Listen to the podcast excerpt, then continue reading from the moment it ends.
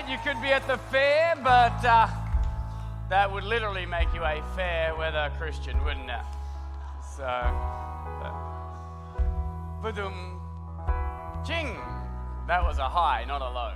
So, it's good to be in church. You know, um, we've. I feel like I've been around the world. You know, there's a song in Australia. I've been around the world a couple of times, or maybe more. I've seen the sights. I've had delights on every foreign shore. But um, it ends with the place that I adore is right here at home.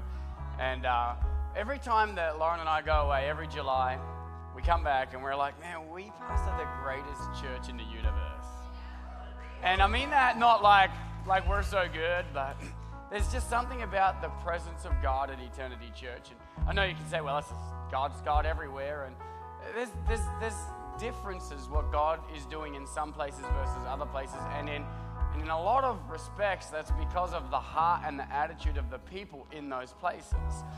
And I really do believe that the reason it's really sweet in the presence of God is really sweet at Eternity Church, and that we see so many lives saved, uh, souls saved, lives transformed. And uh, when you come to church and sometimes hear a hard word or a uplifting word, whatever it is, you're going to leave better and uh, encouraged. And, and I think a lot of that is because I think at Eternity Church, people come here wanting more of whatever God wants us to have more of.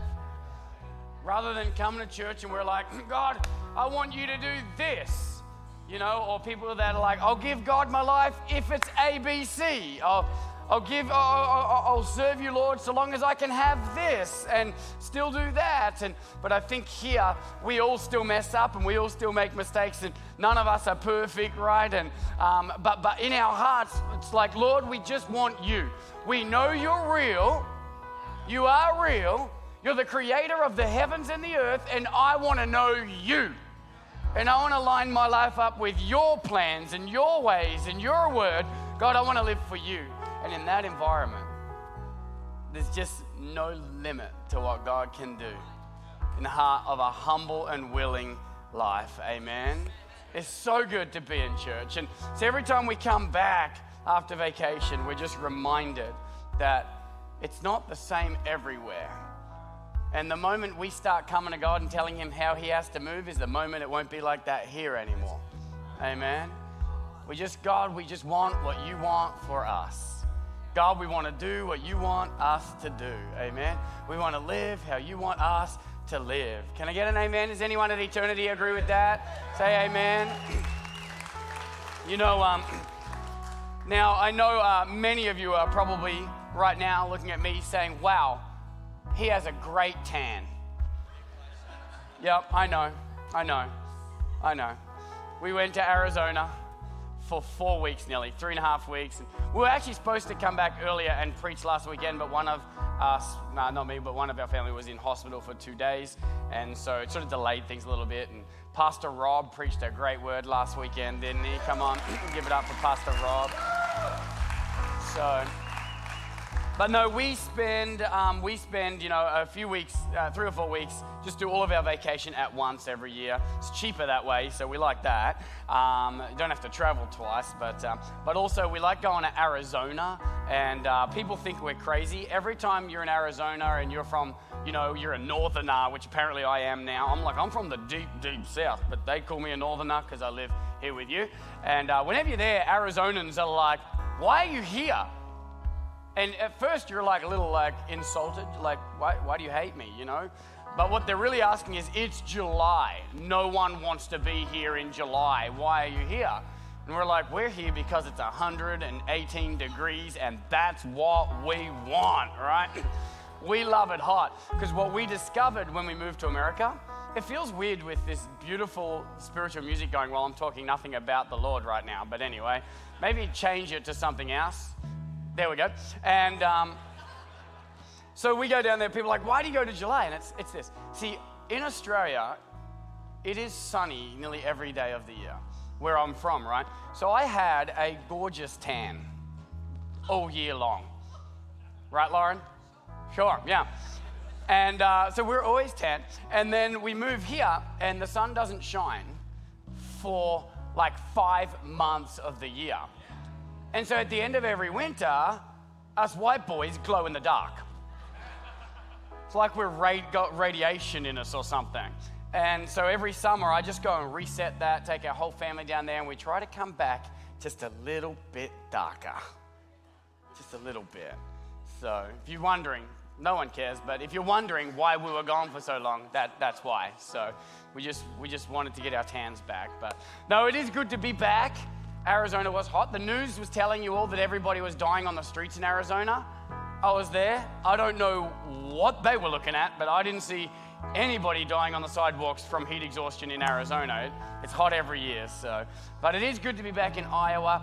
Um, this weekend, though, I'm preaching a message from Genesis chapter 19.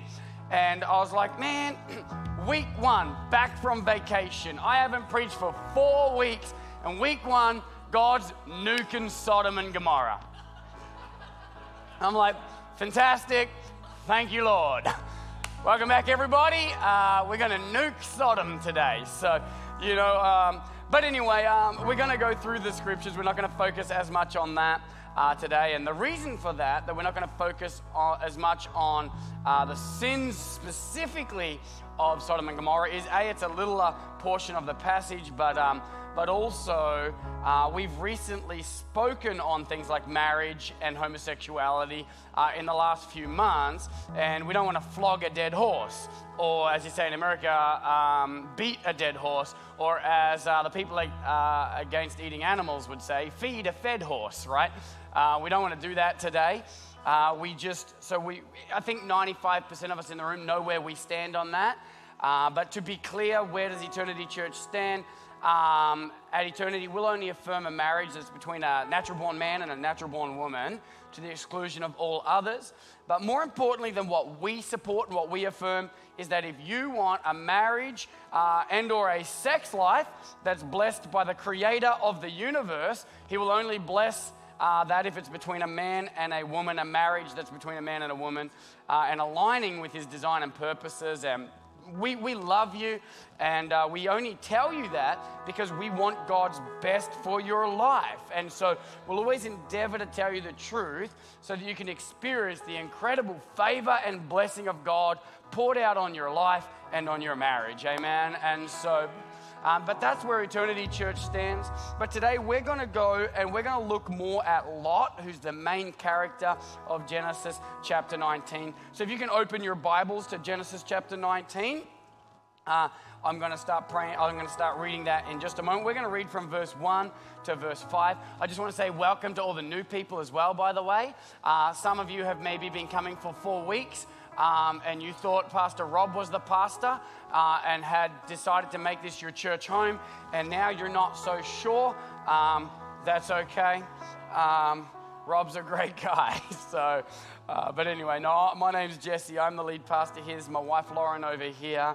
Um, and we love you and we're glad you're here. We've got a free gift for you after the service out there in the lobby. Also, hi in Audubon and Wine. It's good to be back. Can't wait to see you guys soon as well. Oh, and I do need to also say we have a back to school worship night tonight, right here at 6 p.m. So, mums and dads, uh, caretakers, uh, uh, uh, teachers, and students, we want you all here tonight at 6 p.m. We're going to pray for you. We're going to anoint you with oil as you, as you are commissioned to go uh, into the world and win the lost. Amen. And uh, not everybody can go to a Christian school. Not everybody can homeschool. Not everybody's situation, finances, or environment uh, would align for that to happen. Uh, uh, but I do believe that, um, especially as you listen to today's message, that you can, uh, you can really serve the Lord where you are. And we want to pray for you uh, tonight at 6 p.m. We're going to have a worship and prayer night. So God bless you. You got there, Genesis 19? All right. My introductions aren't always this long. I just got back from vacation. My sermon's going to be long, though, so prepare for that. Verse 1. The two angels came to Sodom. Now we know it was the Lord, uh, uh, the angels of the Lord, uh, and they were speaking with Abram, Abraham just earlier, if you remember in past chapters, uh, and now they're heading to Sodom after they've told Abraham what's about to happen. It says, and Lot was sitting at the gate, uh, sitting in the gate of Sodom. When Lot saw them, he rose to meet them and bowed himself with his face to the earth and said, My lords, please turn aside to your servant's house and spend the night and wash your feet. Then you may rise up and go early on your way. Um, and they said, No, we're going to spend the night in the town square. But Lot pressed them strongly, so they turned aside to him and entered his house. Um, and he made them a feast and baked unleavened bread, and they ate.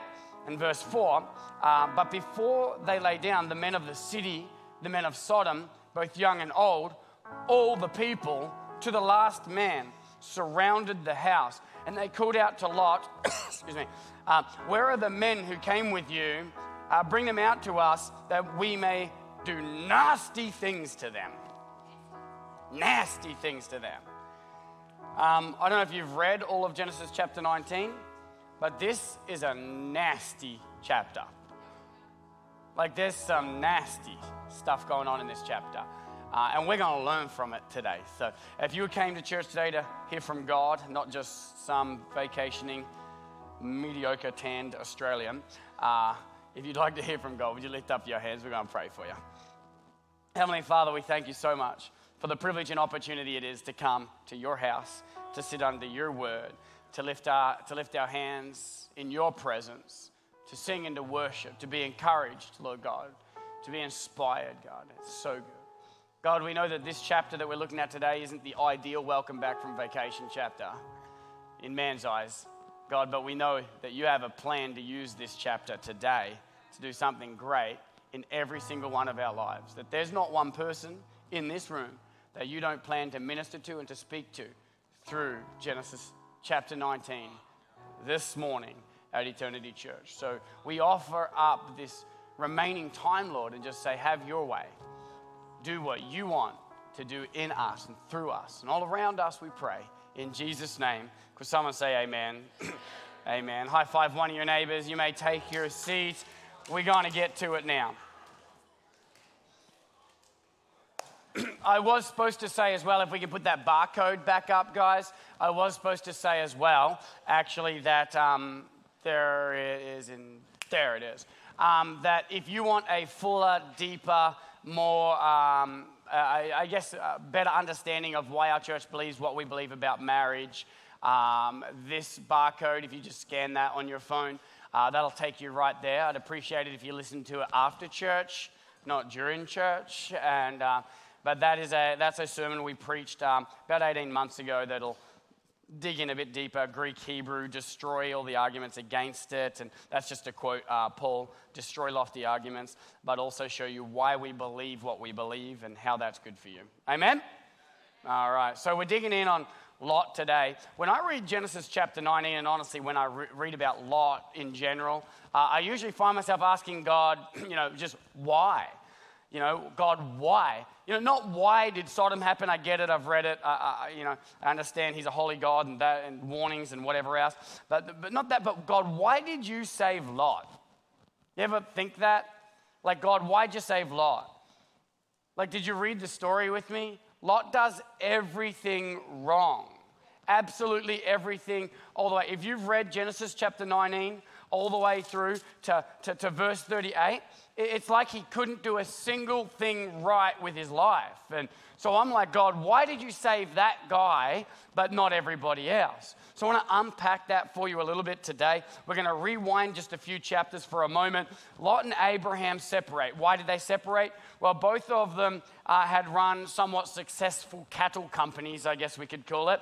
And, um, and then their, their herdsmen and their households were getting big and their, their cattle were, were getting numerous and there wasn't enough space for them. And Lot's herdsmen and Abraham's herdsmen were starting to fight and argue a little bit. And so Abraham's like, look, we need to separate. You know, you go wherever you want to go, and I'll just go where you don't go, right? Uh, then Lot um, chooses to go the ways of the world. This is even before chapter 19. Uh, he chooses to go where the people are, but, excuse me, not just any people, but a very specific people. Lot goes to where there's are people who are so wicked that they have a reputation for perversion, for murder, for robbery, for muggery, for buggery, and every other kind of evil that you can imagine. Those are the people that Lot is attracted to. That's the place that Lot chooses to go. Now, Lot seems to have this insatiable desire for the ways of the world and for the people of the world. And the whole city that Lot goes to is called Sodom. The whole city ends up embroiled in this kind of inter city, inter kingdom kind of wars that were going on. And the whole city, including Lot, they get carted away and enslaved uh, almost. And, and then what happens is Lot's uncle, Uncle Abraham, comes to the rescue and brings Lot and all the other townspeople back to Sodom, all right? And then, however many years pass, and then chapter 19 begins, and that's where we find Lot then sitting in the city gates. Now, the city gates isn't just like, hey, welcome to the gate of the city. Um, the city gate would be more like, or m- probably more authority, but similar when someone says, I'm going to give you the key to the city. You heard that before? They're given the key to the city. All right, but in this case, it would usually be like a city councillor, uh, a magistrate, judges, city officials, things like that would be in the city gate. So if Lot isn't at the city gate but is sitting in the city gate, he's in a room that is within the gates of the city where the rulers and the most influential people in that city sit. So Lot has found himself in a position of great influence in Sodom. Lot, maybe it was some kind of reward that Uncle Abraham rescued everybody. And so they're all like, well, that guy's amazing. Let's have his nephew on the board of our organization, right? And uh, so Lot has a significant amount of influence in the city of Sodom. Uh, Sodom, sorry. He's got a lot of power. Um, he sits in the city gate. And yet, all that power and yet all that glory and all that influence that Lot had accomplished exactly nothing for the kingdom of God. Nothing. Didn't do a jolly thing in the city for the kingdom of God. Didn't do anything. Outside of Lot, who, by the way, I would give a solid maybe for his faith in God, right?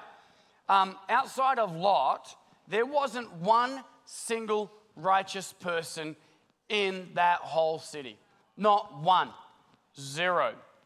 In a city that Lot has had many years of influence in, in a city that Lot sits in the city gate, he has done nothing with all that influence. If Lot were a judge, how has he been judging that not one person's life has been made better? If Lot was a lawmaker, what laws was he passing that not one life in the city was more righteous? If Lot was an influencer, oh, how he squandered the influence, every single little piece of influence that he had been given. Not one soul, not one righteous person, and every single one of them. It said there, right? Everyone, down to the last man, wanted to do nasty things to the men in Lot's house. They wanted to do it, every one of them, not one righteous person. What has Lot been doing with all this time? What has Lot been doing with all this influence, with all this power, with all this authority? See, the thing is, Lot was living in positions that could have affected great change in Sodom and in Gomorrah, even, uh, and done great work for the kingdom of God. But Lot used all of it just to enrich himself or to enjoy himself or to fall more and more in love with the ways of the world. And, you know, Lot's life didn't seem to be about character, but about reputation. It didn't seem to be about integrity, but about social status and what he could get out of it. And with his influence, I feel like he was just trying to get more friends, or with his power, it seems like he was just trying to glorify himself, or with his authority, it seems like he was just trying to use his authority to maintain his authority. And I feel like that happens a lot these days too, doesn't it, right? We, we, we give someone a position of authority because we want them to accomplish A, B, C, or D. And, and then instead of doing A, B, C, or D, they, they, they use the authority that we've trusted them with just to make sure that they can maintain that authority right? They get elected into a position to accomplish A, B, C, or D, and then instead of doing any of the things they were elected for, they use all that time and all that energy and all that authority to make sure they can get elected again. Eh, you know what I'm talking about, right? Just, I'm gonna use what I've got so that I can keep what I've got. Do nothing. Living on election cycle to election cycle. it feels like or appears like Lot did nothing that he could have done for the Lord. All things work together for the Lot, Lot, Lot could have used that position to do good things for the kingdom of God, to save an entire city. If he just saved 10 people, the whole city would have survived. But Lot did nothing. He wasted his life. He wasted his influence desperate for friendship and social status and whatever else. Now, I'm not the judge, all right? And, and uh, let, let me step back for a moment. I don't get to judge someone's salvation. But it is hard to imagine Lot rolling up to the pearly gates and hearing, Well done, good and faithful servant. Right? Is that just me who feels that way, or the rest of you too nervous to say so? It's probably a good thing. Seemed like Lot just wanted the status. Let me read to you a little bit more from verse 6.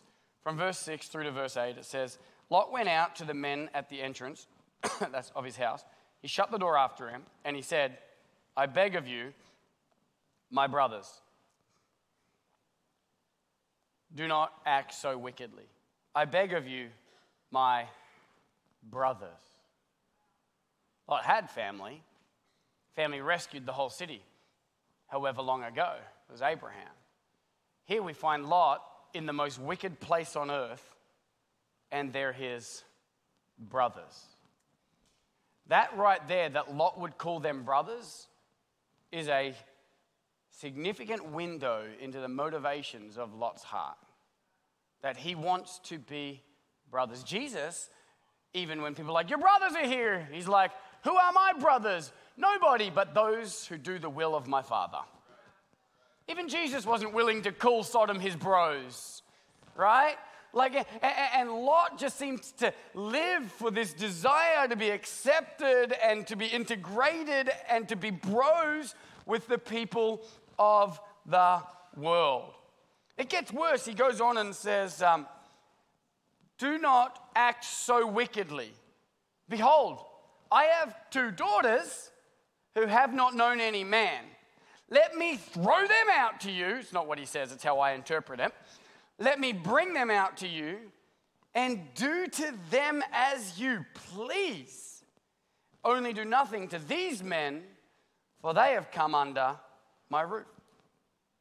I told you it's a nasty chapter, and it gets crazier later on, FYI. We'll get there in a few moments. But Lot is so obsessed with his social status, he would rather sacrifice his family and uphold some social norm in the city.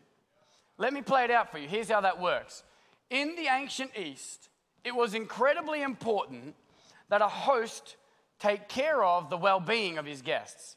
One of the most important roles you will have if, if you are the host, if, you are, if, if someone comes under your roof, everything that happens to them is, as a traveler, as a sojourner, whoever it is, everything that happens to them is your responsibility and is on your head and affects your status, your social cred in not just your city, but in all the cities and the whole region around you. Let it be known that if you go to Lot's house, his travelers will be protected. Let it be known if you go to Lot's house, you will find trouble. Don't go there, right? It's a very, very important part of your social status. So, what Lot does is Lot ha- does some mathematics and somehow has decided that the lesser of two evils is that he would send his daughters out there to be pillaged by a, a bunch of ravaging, nasty men in the city rather than to send these two men out uh, who are travelers. What's the difference between the two? Why them? Why the girls and not the men? Well, see, if the, something happens to the girls, a crime has been committed on his family. That's how it would have been viewed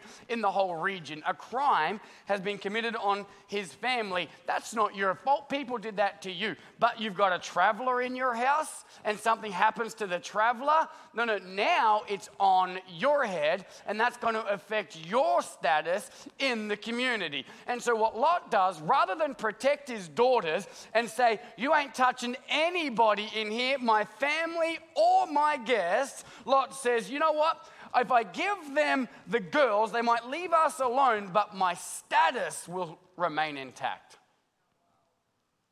And he chose his status over the well being of his family. My brothers, my brothers. Lot was desperate for the affirmation and the friendship of the world.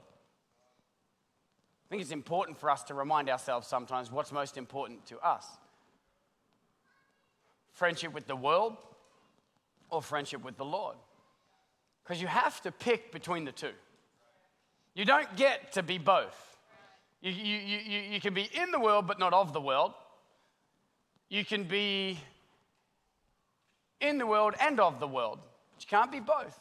You got to pick am I a friend of the Lord or a friend of the world? James 4 says, Do you not know that friendship with the world is enmity with God? That is, that if in your life your greatest desires is to be friends of the world, you will compromise yourself and make yourself an enemy of God. You will. It's what will happen. He's not saying that you can't be friends with your next door neighbor friends of the world isn't really an individual sentence as much as the ways of the world and the people of the world and living to please the people of the world. But all this desire of Lot's was to be brothers with the world. All this wasted influence, all this wasted power, and nothing good came from it. As you read the rest of Genesis 19, you'll see that nobody respected Lot. No one's life was made better by Lot's position, power, or, power or authority. Um, perhaps there's something outside of Scripture that we didn't see, but from what we can see, the kingdom of God wasn't advanced because Lot was born. Lot did nothing for the kingdom of God, and nobody respected Lot. Watch this. We're going to go to um, uh, verse 12 to, and 13 and then to 14 uh, as well. It says, Then the men, that would be the angels of the Lord, as it was saying earlier, said to Lot, Have you anyone else here, sons in laws, uh, sons, daughters, or anyone that you have in the city? Bring them out of the place, for we are about to destroy this place. Okay? So Lot's like, Well, yeah, I got some sons in laws or future sons in laws. My daughters are betrothed to marry these men here. Um, so he goes to them. and says in verse 14 So Lot went out and said to his sons in laws who were to marry his daughters, Up, get out of this place, for God is about to destroy the city. But he seemed to his sons in laws to be joking. He seemed to his sons in laws to be joking. Nobody listens to Lot. Nobody respects Lot. Lot has wasted his life. In a life or death situation where it's listen to Lot or burn, nobody listens to Lot. what is your personality where God's about to rain sulfur down on the city and you're talking to somebody telling them, no, for reals, we got to get out of here. And they're like, okay and they stay there. So they stay behind and they die. They're all told, hey, y'all, don't look back. Escape, go to the mountains. And Lot's wife's like, yeah, but looks back and she dies. They're told to go to the mountains, and Lot's like, you know, they're a long way away. And there's a little town right here, just a little city. Can I just go to this city instead? It's just a little one. That's literally what he says. He's like, it's just a little one. Like, well, it's little, so it's probably not ungodly until Lot gets there, right? until his family does what his family does, and we'll get there later. But like, it's crazy, right? So, so, so Lot is told to go to the mountain. People always preach sermons, and they say, "Be like Lot, don't be like his wife." Why do they say that? Because Lot's wife looked back, and so you see all these sermons, and they're like, when God tells you to go, don't look back. Go forward. Be like Lot, not like his wife. And I'm like, don't be like either of them. Like, don't look back, but don't argue with God and be like, I know you said over there, but this is all right, yeah? Like, can we, you know, like, it's a long way. Like, I don't think you know how old my legs are. No, God knew that you're an old man lot and he said go to the mountains because you could get to the mountains but you're, you're, you're, you're arguing or you're debating or, you're, or you're, you're questioning god's instructions. I wonder see i wonder now, now mind you the angel of the lord's like yeah yeah yeah cool whatever you know? And um, but i wonder if, if, if lot's daughters actually finally saw lot do what he was told if perhaps they would have acted a little bit more godly at the end of the chapter. I wonder if for just once they would see Lot say, Yes, Lord, you said mountains, I'm going to the mountains. Yes, Lord, you said give it all up, I'm giving it all up. Yes, Lord, you said go, I'm going to go. I wonder if just once they got to see their father say, Yes, Lord, if perhaps they might have behaved more godly. But instead, all they've seen is a man that nobody likes and nobody respects and nobody listens to behave the same way when God speaks? Uh, well, just here, just this little one. Nobody respects Lot. At the end of the chapter, in verses 30 to 38, there is one more filthy encounter with Lot and his two daughters. It's nasty, it's filthy, it's disgusting. Lot's daughters are horrible. No one's life is better because of Lot. No one's more righteous because of his influence. Lot did nothing for the kingdom of God because all he cared about was being bros,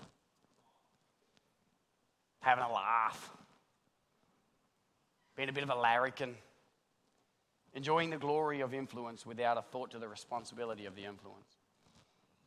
And I wonder if in like a couple of hundred years, if somebody might look at our lives and read about it like we're able to look at Lot's life and read about it, would they say, Look at the souls saved because they lived for the Lord? Look at the kingdom influence that they left behind. Will someone tell a story of how their family loves the Lord and lives for the Lord because of something one of us did with the life that God gave us? Will they look at the way that we used our influence to change the city? Will they say that you stood up when the world sat down, that you spoke up when the world got weird, that you preached the truth when the world loved myths. Well, they talk about how you loved righteousness when the world loved wickedness. Well, they start talking about Iowa and say, you know how Iowa is known as a place that loves and honors the Lord and has great corn too? That's because they didn't waste their life. They didn't squander the position and the influence and the lives that God gave them. Or will they read about us like Lot and be like, God, why did you even bother with them? Lord, why did you give influence to Jesse? Why did you put Lauren in the city gates? Why did you give influence to Paul? Why did you elevate Steph? Why did you do that with them, Lord? All they did was enjoy the fruits of the influence, enjoyed all the glory, but never gave any glory to God? Will they talk about your workplace and say, they work, they went to work, they checked in, they, that's that thing, You guys have those time card things in America? You stuff it in the, and it goes. I haven't had like a real check in, check out job for a long time, obviously. But last time I had one, that's how we got to work. They checked in on time every day, checked out on time every day, went home, and everybody went to hell. Will they talk about your cul de sac and be like, oh, yeah, they had a great time. Everyone in the cul de sac enjoyed a laugh with them, would sit out the front leaning on their fence drinking a beer, but everybody went to hell. Everyone in the cul de sac knew them, but didn't do anything with it. They, oh, yeah, they lived in that apartment building for 20 years. For 20 years, they walked in, pushed the elevator button, went upstairs, and then they went into their apartment. And they, they, they, they walked out, pushed the elevator button, went downstairs, got in their car, and left. They did that for 20 years. They never told anybody about the Lord. They never told anybody about salvation. They never told anybody that there's a better way to live, and everybody else just went to hell. They look at your kids and your family and say none of them are serving the Lord. If God were to come to your city today looking for one soul, for one reason not to burn the city to the ground, would he find that your being here actually did anything?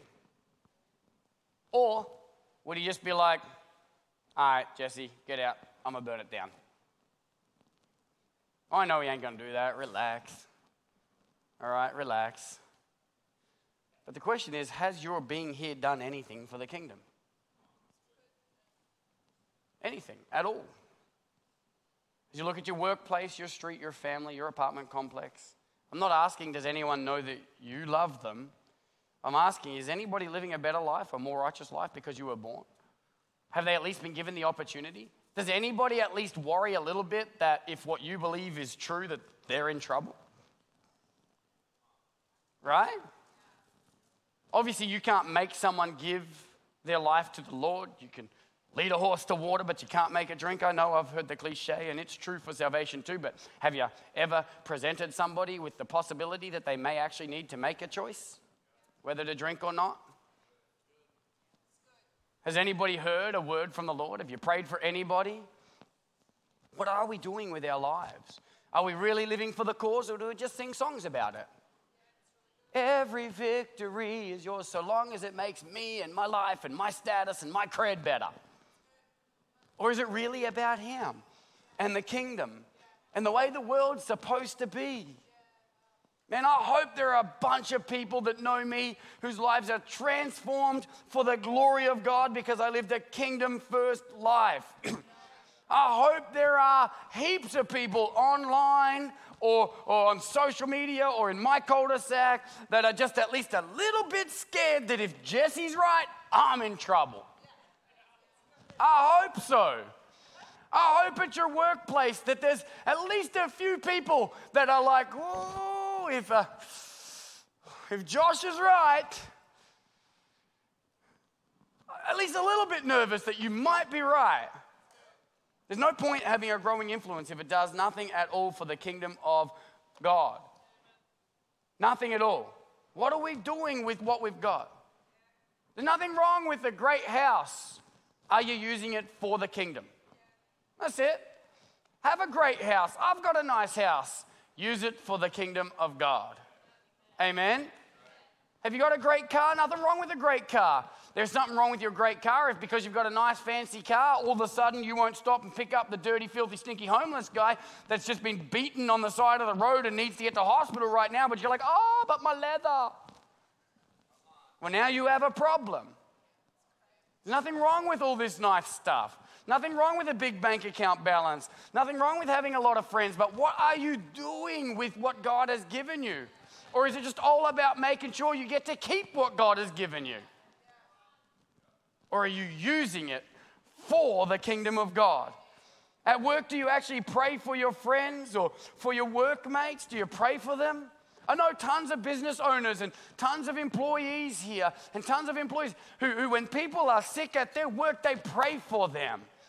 Who, when people are, are going through a hard time, they pray for them. What are you doing? Do you invite them to church? Do you tell them there's hope? Do they know that Jesus lives? Have they heard you say so? Do they know there's a better way? Have you told them God's a healer? Have they heard about his love? Have they heard about his judgment? Have they heard anything about God from you?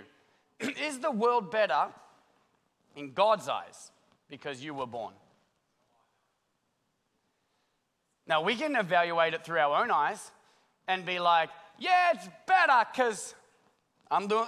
No, no, no. If, if God is looking at the world outside of the joy and the wonder that you are to God because you are an absolute blessing to Lord, for the joy set before me, I endured the cross, right? Got it, right? So you're wonderful. Outside of you existing and God loves you and you're his kid, is the world better because you were born in God's eyes? If the answer is no,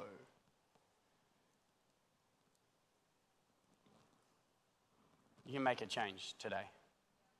The weekend's coming to a close, Monday's tomorrow. You can make a change today. The call of God on your life is not only to be on earth, but to do His will on earth. Amen. See, um, you have a job, and that's great. But that job was not only so you can feed your family. Absolutely, it's that because God will provide for you. That job was not only to enrich you. Absolutely, God has that plan for you. But that's not only it, it was also that you might have an impact for the kingdom of God. That you might do something for the kingdom, that somebody's soul might be saved, life transformed, body healed, marriage, that, that, that you would have an impact for the kingdom of God. You might be like, well, not where I work. We're not allowed to talk about God. Can I encourage you to do it anyway? Number one, seek first the kingdom of God and all these other things will be added unto you, right? Like, primarily, let's just do what our Father sent us to do. Can I get an amen, right? Well, not at my workplace, I get fired. All right, listen, let's play this out. This is America. Okay? Now, in China, they're going to do it anyway, but, but over here, there are certain protections and I have seen over the last couple of years where somebody's like, well, I'm going to do the right thing and they get fired. And it's amazing how suddenly they end up in court and everything works out together in the end. Sometimes you might say, you know what, they might say, I can't talk to people, I can't invite people to church, I can't pray for people, although I've never ever heard that being an actual policy. But if it was, what you would do is you would go in there and you would invite people to church and you would pray for people and you would get fired, and then there would be a court case, and suddenly all these other things were added to you also. It's a little quicker than we were planning. I'm just saying, you're not only where you are to enrich your life you're not only where you are to uh, feed your family, everything God's given you is for you and for His kingdom. That you might do something for the kingdom of God. It wouldn't be like Lot. Can I get an amen? You know, so far you might look at your life and be like, man, nobody respects me. And you might feel like, you know, if I, um, if I was to tell my wife, don't look back. She'd be like, What, over there? You're like, Man, nobody respects me. My daughters are filthy. I hope nobody in here has daughters like Lot's daughters. My sons don't respect me. No one in the city respects me. And some people do genuinely feel like that. And that's not how God wants you to live. Now, there may be some healing that's required there's probably going to be some behaviors that need to change. Because usually, if no one in the entire world respects you, usually that's a you problem. Not to be mean, but usually. Not always. I'll give you an out. But there's very possibly some things in your life that are going to need to change so that that can change. Okay? And so today we're going to pray for you. We're going to open the front for prayer for a lot of people. And the cool thing about that is you can kind of sneak in with them and no one will know why you're down here getting prayer, all right? It's kind of like when the pastor says, Anybody been looking at porn? Everyone's like, I can't come down. But then you go, Anybody alive? Come to the front. And that person's like, All right, I can join them, you know, get some prayer, you know. Today, I want to make sure that no matter where your life's at, you can have the freedom to come down and get prayer today. But I do want you to know that if you feel like nobody in the world respects you, there's a solid chance some things are going to need to change in your life. And the Lord's going to give you wisdom when you get down here. Going to give you wisdom. I've never seen anybody in Scripture ask for wisdom and ask God, How do I need to live? and God not answer. Ever. Nowhere. You won't find a scripture where someone's like, You know what? Give me wisdom over riches. And God's like, Nah, too bad. Nah, the wisdom of the Lord. Amen. The cool thing about the wisdom of the Lord is sometimes it makes it full of what the wisdom of the world says. More and more, actually, lately, wouldn't you agree? And, uh, but so come down the front there in a moment. I want you to know that um, it's never too late. Because what's fascinating is God actually did save Lot. Lot, who did nothing for the kingdom. And God actually did save Lot. And I'm like, God, why did you save Lot? Why? I'll tell you why. Uncle Abraham's why. Uncle Abraham prayed. Never underestimate the power of a praying uncle. Never underestimate the power of a praying auntie, a praying grandpa, a praying opa, a praying grandma. you know, my grandpa woke up between 5.30 or 6 every single morning. And he'd pray for all the grandkids. I think there's like 23 of us or something like that. There's quite a few. Weekends too. When we stayed at their house, I heard him pray. Whether it was when I was 8 or whether I was 12 or, or 18. Anytime we stayed at Grandpa's house, we heard him pray. Pray for my brothers and sisters. He'd pray for my stepbrothers too. I heard him pray for my cousins, for Michael, for Paul, for Katie, for Ben, for Marianne, and all the cousins. Every single morning. Because Grandpa prayed, there are churches all over the world. There are churches in Japan, churches in India, there's a church in Hong Kong, there's a church in Owan, in Audubon, and Des Moines, because Grandpa prayed for his grandkids. There are souls being saved all around the world because Grandpa prayed.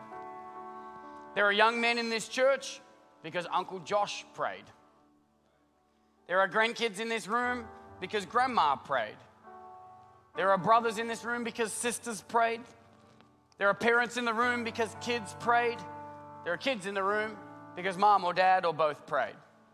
Never underestimate the power of a praying uncle, amen, or whatever you are to them. Lot got a second chance, or a third, or fourth, more likely a 40th chance, because Uncle Abraham prayed. So you might be here right now and you're like, well, you talk about what has changed in the world. Is the world better because I was there? Can I encourage you to start with prayer? I believe that the more time you spend with God, the more courage you'll find in your heart. You might find yourself able to open your mouth on your way to the elevator in your apartment building. You might find yourself with the courage to tell someone, I'm praying for you, when you find out that their family's sick. And from there, it might go to laying hands on them right there in the smoko room at your office and saying, Let's pray right now. But I, I believe it'll all start right now as you pray. Be Uncle Abraham and pray. Be Uncle Abraham for your family, for your street, for your apartment building, for your workplace. Who knows, after a little or after much prayer, God might give you an opportunity to go and save a city from slavery, like Abraham went after Lot and his friends. But pray. One thing I love about prayer is my prayers won't die with me the prayers I've prayed for my boys and my girl, they won't die with me.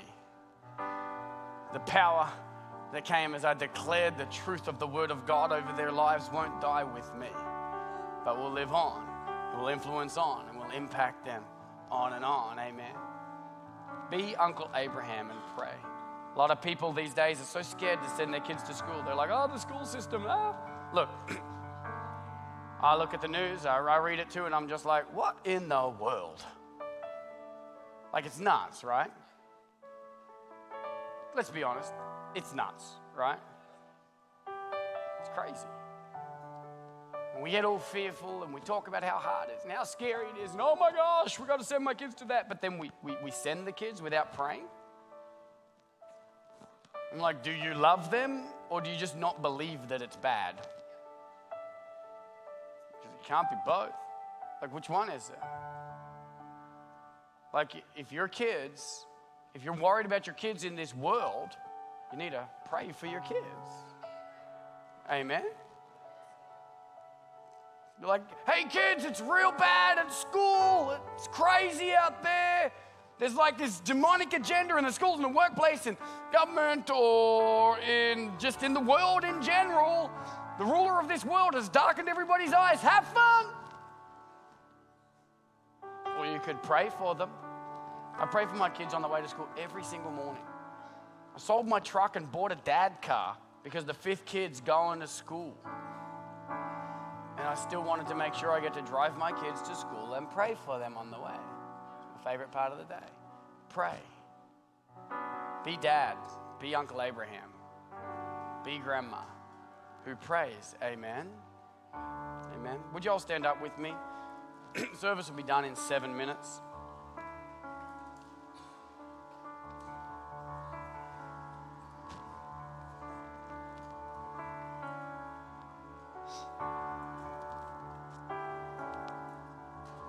Give you a great prayer to pray today. Lord, when I go to work tomorrow, I pray that you would give me an opportunity to advance your kingdom in that place. See what happens. I promise you, nothing's won't happen.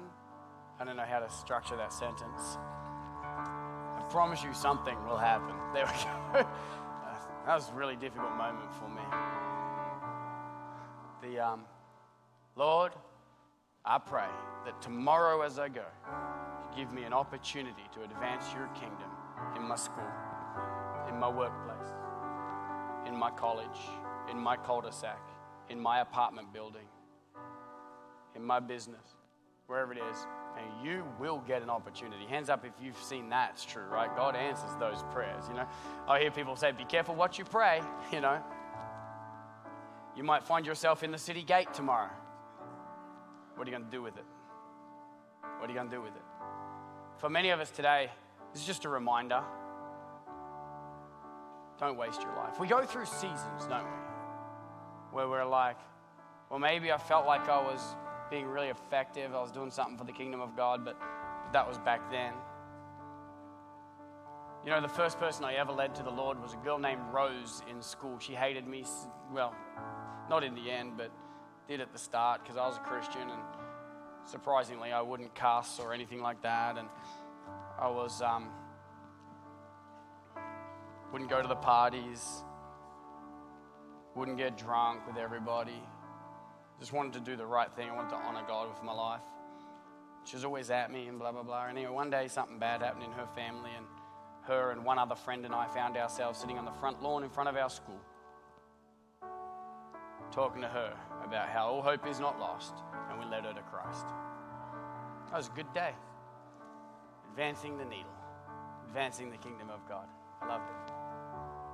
But that was a long time ago, and God's not done with me now that was not the last thing He wanted to do through my life.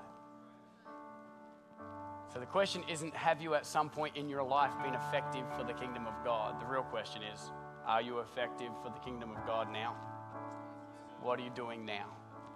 Because God's not done with you yet. Oh, you've got your job, but God's got another plan too. Oh, you got your nice house, but God's got another plan too. Oh, you got your apartment in that building. You finally got your own apartment. Praise God, but God's got a plan too. What are you doing now with the life that God has given you? So today, there's going to be some people who come down the front because they're like, I have been wasting my whole life. Or I, I was using my life for a period and then I have begun to waste my life. Well, there are just going to be other people who are like, you know what, I just want to come down the front and say, Lord, help me, empower me, strengthen me. God, help me to use what you've given me. I want to be a wise steward, not just of my tithes, but of my life for you, Lord. If that's you, would you walk down the front if you just feel the Holy Spirit moving in your heart, saying, hey, get down there, let's go. Tomorrow's going to be different. Tomorrow's going to be different. Come on down. I know there's more because the service last night was smaller and had way people down here. Come on down. I'm going to pray for you all in a second. You're just saying, Lord, I don't want to waste my life. Lord, I, I haven't been, maybe it's I haven't been using my influence at school or my influence at work or my influence at the homeschool pod or my influence wherever it is that you find yourself. And God, now I want to say, God, this life is from you and this life is for you. Come on down if that's you. Anybody else? I'll give you a little bit longer and I'm going to pray.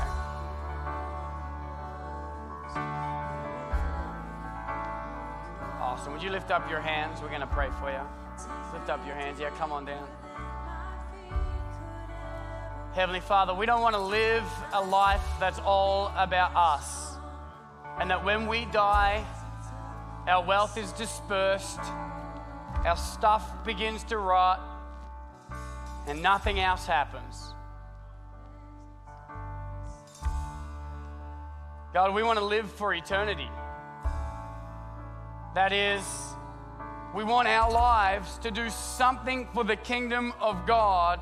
God, we want to live with a mindset of eternity, that something eternal would happen through our lives.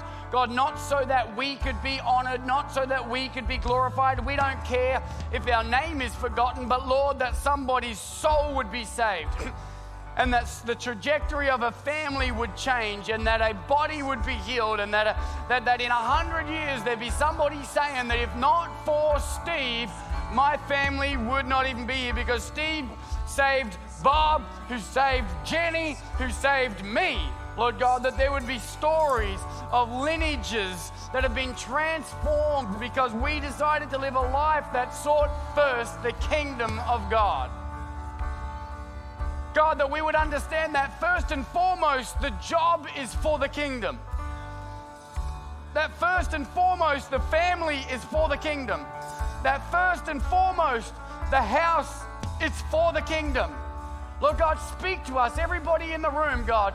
Those of us who have been living a self first kind of life, or, or just living trying to be bros with the world, Lord God, I pray that you would speak to us. God, a shot of adrenaline in our spirits. That we would remember that every good thing in our lives comes from you. And that, God, we'd show we're grateful by using it for you. For you and your kingdom. God, I pray for my brothers and sisters down the front, God, for any of them that perhaps just feel tired or weary or even if they feel useless, Lord God. I thank you that there's a story of a young man whose name was useless and then he became useful. God, I pray that no matter where they are right now, that your Holy Spirit would give them a shot in the arm today. God, so that tomorrow, tomorrow we won't be like Lot. God, we will use our lives for you, God, our whole church. Speak to every one of us, Lord God. Help us to use our lives for your glory, for your kingdom, for your purposes. In the name of Jesus, I pray. Someone say amen. Amen, amen. Pastor Connor's going to come out now. So before y'all leave, just stay down the front for a moment. All right? And our team's going to come and pray for you as well in a moment, just as the service begins to close. But just stick around for just two, three more minutes max. Pastor Connor wants to talk to people here who are away from God and give you an opportunity to give your life to Christ today. Amen. So listen up to Pastor Connor. Uh, thank you so much. Good to be back. But give the Lord a shout of praise if you just affirm that word in your life. I'm not going to waste my life. Amen. Thank you so much for listening to this message. If you enjoyed it, please check out our other episodes. If you would like to connect with Eternity Church, be sure to go to myeternity.com or follow us on Facebook and Instagram at My Eternity Church. We'll see you next week. Love you heaps.